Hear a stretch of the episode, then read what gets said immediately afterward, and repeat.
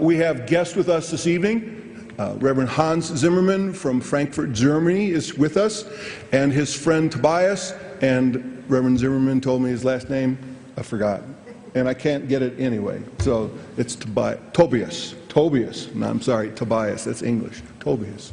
So would you welcome them?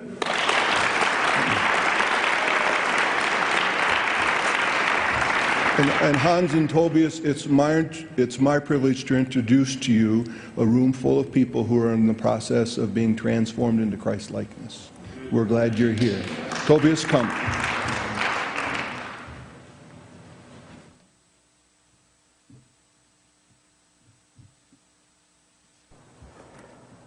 Dankeschön. Ah. Ja, mein Name ist Tobias Kasülke. My name is Tobias Kasülke. Ich bin 37 Jahre alt und komme auch aus Deutschland. I'm 37 years old. I look much older, but I come from Germany. I understand this. Ja, ich bin zusammen unterwegs mit Hans-Jürgen. I am traveling with Hans. Und habe das Glück, für euch ein bisschen Musik zu machen. And it's my joy to have a little bit music time with you. Und der Song, den ich singe, der ist ein Wechselspiel von First to Refrain. Also, the song I'm going to sing is a combination of a play between the chorus and the first verse or second verse. Yes. Ich singe im Vers, rufe ich und singe ich zu Gott oder fragend. It's a song where I call out to God and ask him some questions. Und im Refrain spricht zu mir. And in the chorus God is talking to me. Okay. Der Song heißt Glücksplan, and in English it's I have a plan.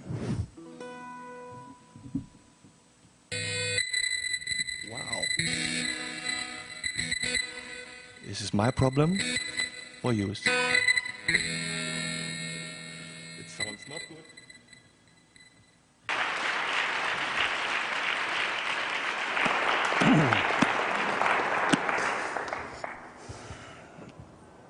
As you most probably have noticed, English is my second or third language, so I need all your smiles available and possible. If I miss a word, help me, forgive me, and whatever you can do. It's a great pleasure and honor to be here tonight with you. I have to confess, I visited almost all of our Nazarene universities. That's my first time here. And some of my best friends are graduated here at the Bible College, and they are leading pastors of large churches, and this is a great institute, and so I think it's a good place for you to be here, and it's an honor for me to be here. Thank you. As you have heard, we are coming from Germany.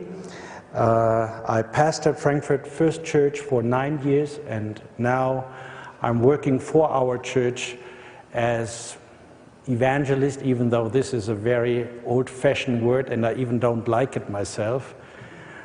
For some reason, and one of the reasons is, or I will try to explain that in a few moments with you. Let me share a word of God from 1 Corinthians chapter 9. And if you have your Bible, you can read with me. I just want to mention two verses. 1 Corinthians chapter 9. Verse 22 and 23. Paul says there, "When I am with those who are weak, I share their weakness. For I want to bring the weak to Christ. Yes, I try to find common ground with everyone, doing everything I can do to save some. I do everything to spread the good news and share in its blessing. I try to find common ground with everyone, doing everything I can to save some. Let's have a word of prayer. This day is almost over, Lord. And some of us are maybe already exhausted and tired. Others are maybe already somewhere else and not here. For a few moments, we would like to sit down and lean back and relax and listen if there is a word of God for us. Because your word is life, and the weak and the sad and the lost will find strength, hope, and life. Amen. I cannot compare Germany or Europe with America, even though I am always a little bit challenged to do so. And most probably that's the same with you. If you travel somewhere, you look for things that are similar to you. I know Americans, when they come to Europe, first thing they look, where are the McDonald's? Last night somebody was so nice and he wanted to help me to find a German restaurant. And I said, no, thank you. I got plenty of German food. Here, I look very much forward to your food. But when I look at the situation of the church, even though it's completely different, here I learned more than half of the population are going on a regular basis to a church. That leaves quite a big number of people not going to church. In my country, it's different. Maybe 3 to 5% go to a church. We believe that evangelical Christians are in the range of 2 to 3%. In a country like Germany, with that old tradition, we're talking out of 80 million people, maybe 1 or 2 million have a personal relationship to Christ. When I was younger than I'm today, I used to travel a lot from city to city for crusades, holding revivals, etc., trying to reach people in my country, in Europe, and on other places for Christ. But I realized, and that is something I'm realizing in the United States as well, that I'm on a normal scale, I reach always the same kind of people. Church people. And even in large churches, you very seldom find people, for some reason, and I don't know what the reasons are, you only find a few people that are really life-changed or transformed from the outside. Very often large churches are better entertainers than others. And even though in my country, the churches are much smaller, I had the same problem. Wherever I went, I saw more and less the same people. And when God has called you to reach others, if that is God's calling on your life, there's a time when you get really frustrated. There comes a time when you think, what am I doing? Why am I here? I gave my life to Christ because, as Paul said, I wanted to win some. And it was almost impossible in churches to win some. And that actually brought me in a personal crisis.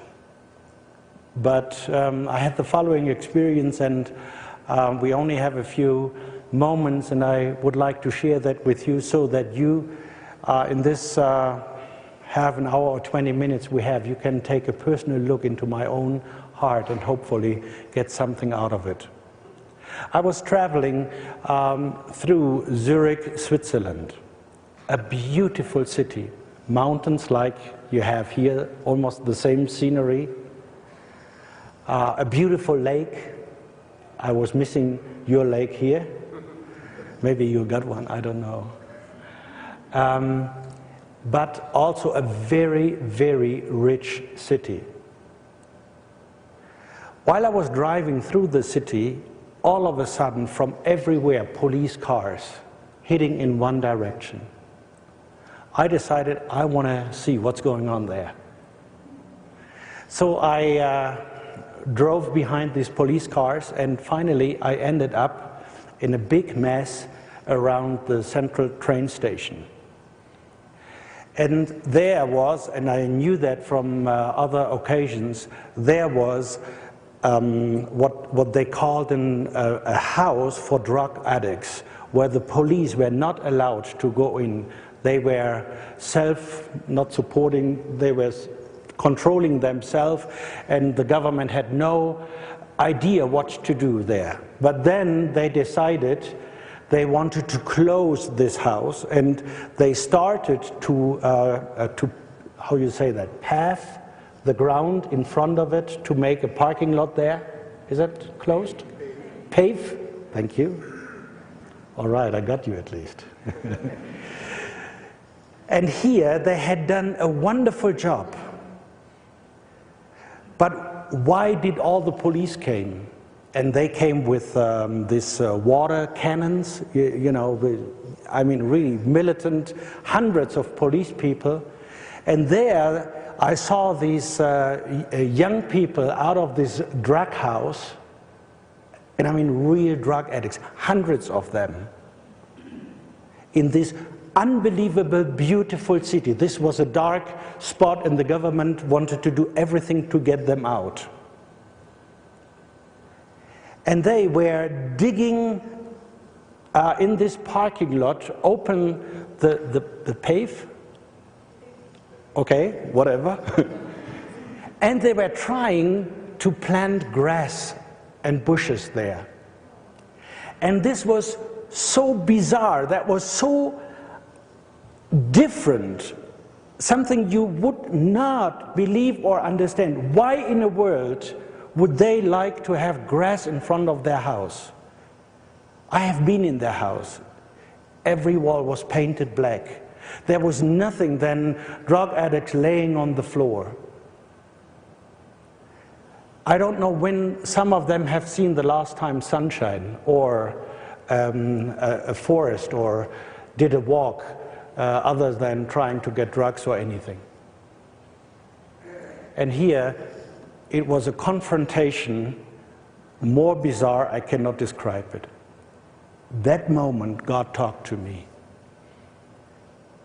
And I saw that these young people had a deep longing for life. For life. I was driving a nice big BMW, because I was a very successful young preacher. So, and then you drive a BMW, of course. I used to preach in nice churches like this one. Drug addicts, they were there, but I never had any connection to them. People living on the street, I knew they were there, but they are not in our environment. And God talked to me, they need life. To make a very long story very short, we opened a basement right or close, 2 or 3 walking minutes away from this house. And we made a basement like a coffee bar, coffee house. And we decided we will invite them to eat with us. Because that we thought was the only way reaching them. They are hungry, they have no time. If they have money, they will buy drugs. But still, they are hungry, they need something to eat to survive. And then every night we went out, invited them to come to us, and we gave them food. Some hadn't eaten for days. Some were either sure to get a cold turkey. Is that, you understand? How come? You should not. And others were on drugs. Every night we feeded them, and then I had a privilege for 3 minutes, because we figured out the maximum capacity they had to listen to something, to take something in, was 3 minutes. I can preach for hours if you want, no problem. But 3 minutes, that kills every preacher. Now tell somebody in 3 minutes that God loves them, that God cares for them. Well, we did. We had a great, wonderful experience there. And some really learned to love, and for the first time saw that Christians are not only talking but also reaching out and trying to do something. The story went on. One day I walked at this wonderful lake of Zurich. By then, the house, this drug house, was closed, and all the drug addicts now used to camp or be outside right in the Lake Zurich. And I walked, it was daytime, and you have to know, I mean, you see all these beautiful buildings, you see the mountains, sunshine, rich people, nice Mercedes and BMW and Maserati and Ferrari and whatever you dream of, wealth and power and energy and life passing by, and there were maybe 150 drug addicts. And I walked by there, and all of a sudden somebody screamed and attacked me with his words, and he said, "I know you. You are the one preaching that God loves us. I challenge you. Where is your God? Look at us. Where is your..." And then he used some nice words in his language I cannot translate. I stopped. And I was moved, deeply moved, with sadness, and I almost wanted to cry. And I told him, "I don't know the answer to your question or to your life, but one thing I know, God is there, and I know God loves you. And I challenge you now. I am willing to give up my faith and my life and everything if God will not reveal to you if you call on His name." And I said, "I will now kneel down here, and I invite you, challenge you to kneel down with me, and we call on God. And if He's not revealing Himself to you, well, my faith has no value." And then I knelt down and closed my eyes. I didn't want to see what happened then. I was scared. I was so scared. And then I started. The only thing I could at this moment remember, I started the Lord's Prayer. Lord, how do we pray? Teach us how to pray in times like this. And this is so bizarre. Do you have that picture in front of you? I never had prayed this prayer so intensive, so moved as like in this moment. But every prayer has an end, right? And then you have to open your eyes, right? And I opened my eyes.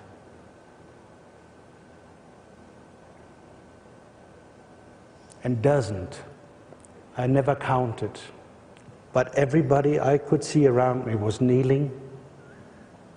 people were crying, holding themselves in their arms. There was no shouting anymore. There was nothing any more than crying and calling out to God.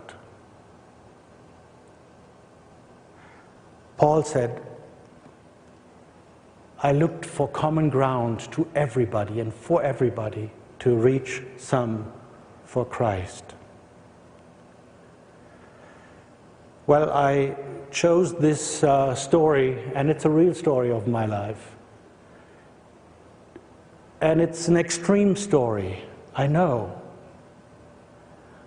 I've chosen this story to tell you there are still millions and millions and millions of people outside looking for life. Some of them look like they have everything they want and need. And with some, you know, they have nothing left. We have to find ways. The church has to find ways, as Jesus found a way out of glory in heaven, to reach us and to save. We cannot say that we are followers of Christ if we are not trying to find common ground with those who are lost. And you are here to prepare yourself to be followers of Christ, Christ-like. And I want to ask you, don't become part of the Christian entertainment scenery. You got enough of this. Become somebody who gives his life as Christ gave it, to reach out, to find common ground and reach others. I'm so proud, and I know my time is over, I'm so proud that Tobias is with me. Tobias is a professional musician. He just made a commitment that from now on, his ministry will be serving God. We will start in a couple of weeks, midnight services in a city called Rostock. Rostock is a very old university city in Germany on the Baltic Sea. We will have a wonderful cathedral, and at midnight we will invite the city of Rostock to come and eat with us. Common ground. And then we share Christ, the bread of life, the light, our hope, our Savior. We are trying to find ways to reach your country for Christ. God bless you.